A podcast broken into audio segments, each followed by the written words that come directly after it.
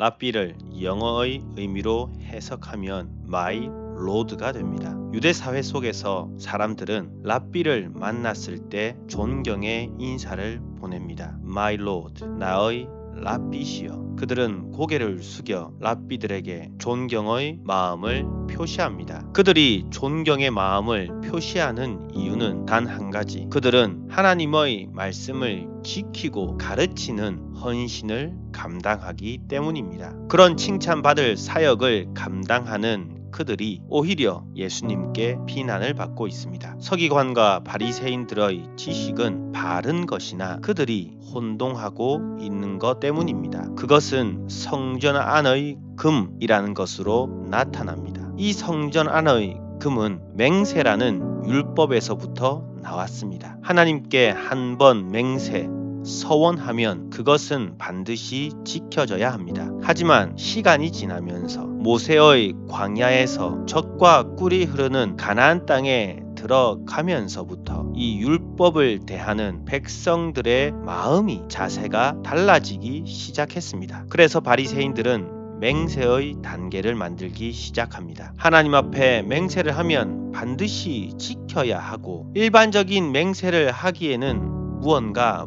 부족한 것입니다. 성전으로 맹세하는 단계를 만들고 재단으로 맹세하는 단계를 만들고 예물로 맹세하는 단계를 만들었습니다. 이러한 단계들의 맹세는 지키지 않았을 때 빠져가는 방법이 있습니다. 맹세를 지키지 않는 대신 그에 합당한 금을 내면 되는 것입니다. 그들이 만들어낸 맹세의 새로운 방법들은 약속을 지키기 위함이 아닙니다. 그들은 존경받는 자신들의 위치를 놓치지 않기 위함입니다. 그 얄팍한 자존심, 그 완악한 사람의 마음이 그들을 탐욕과 방탕한 자로 만들고 회칠한 무덤, 생명에 이르지 못하는 자로 만들었습니다. 예수님께서는 그들을 비난하시는 겁니다. 이러한 안타까운 맹세의 결과를 보고 우리는 한 가지 의문이 생깁니다. 굳이 맹세가 필요한가? 죽이기 위한 함정처럼 보이기까지 합니다. 주님께서는 하나님 주신 특별한 은혜, 서원, 맹세의 은혜를 누릴 수 있는 방법을 제자들에게 가르쳐 주십니다. 그것은 낮아짐입니다.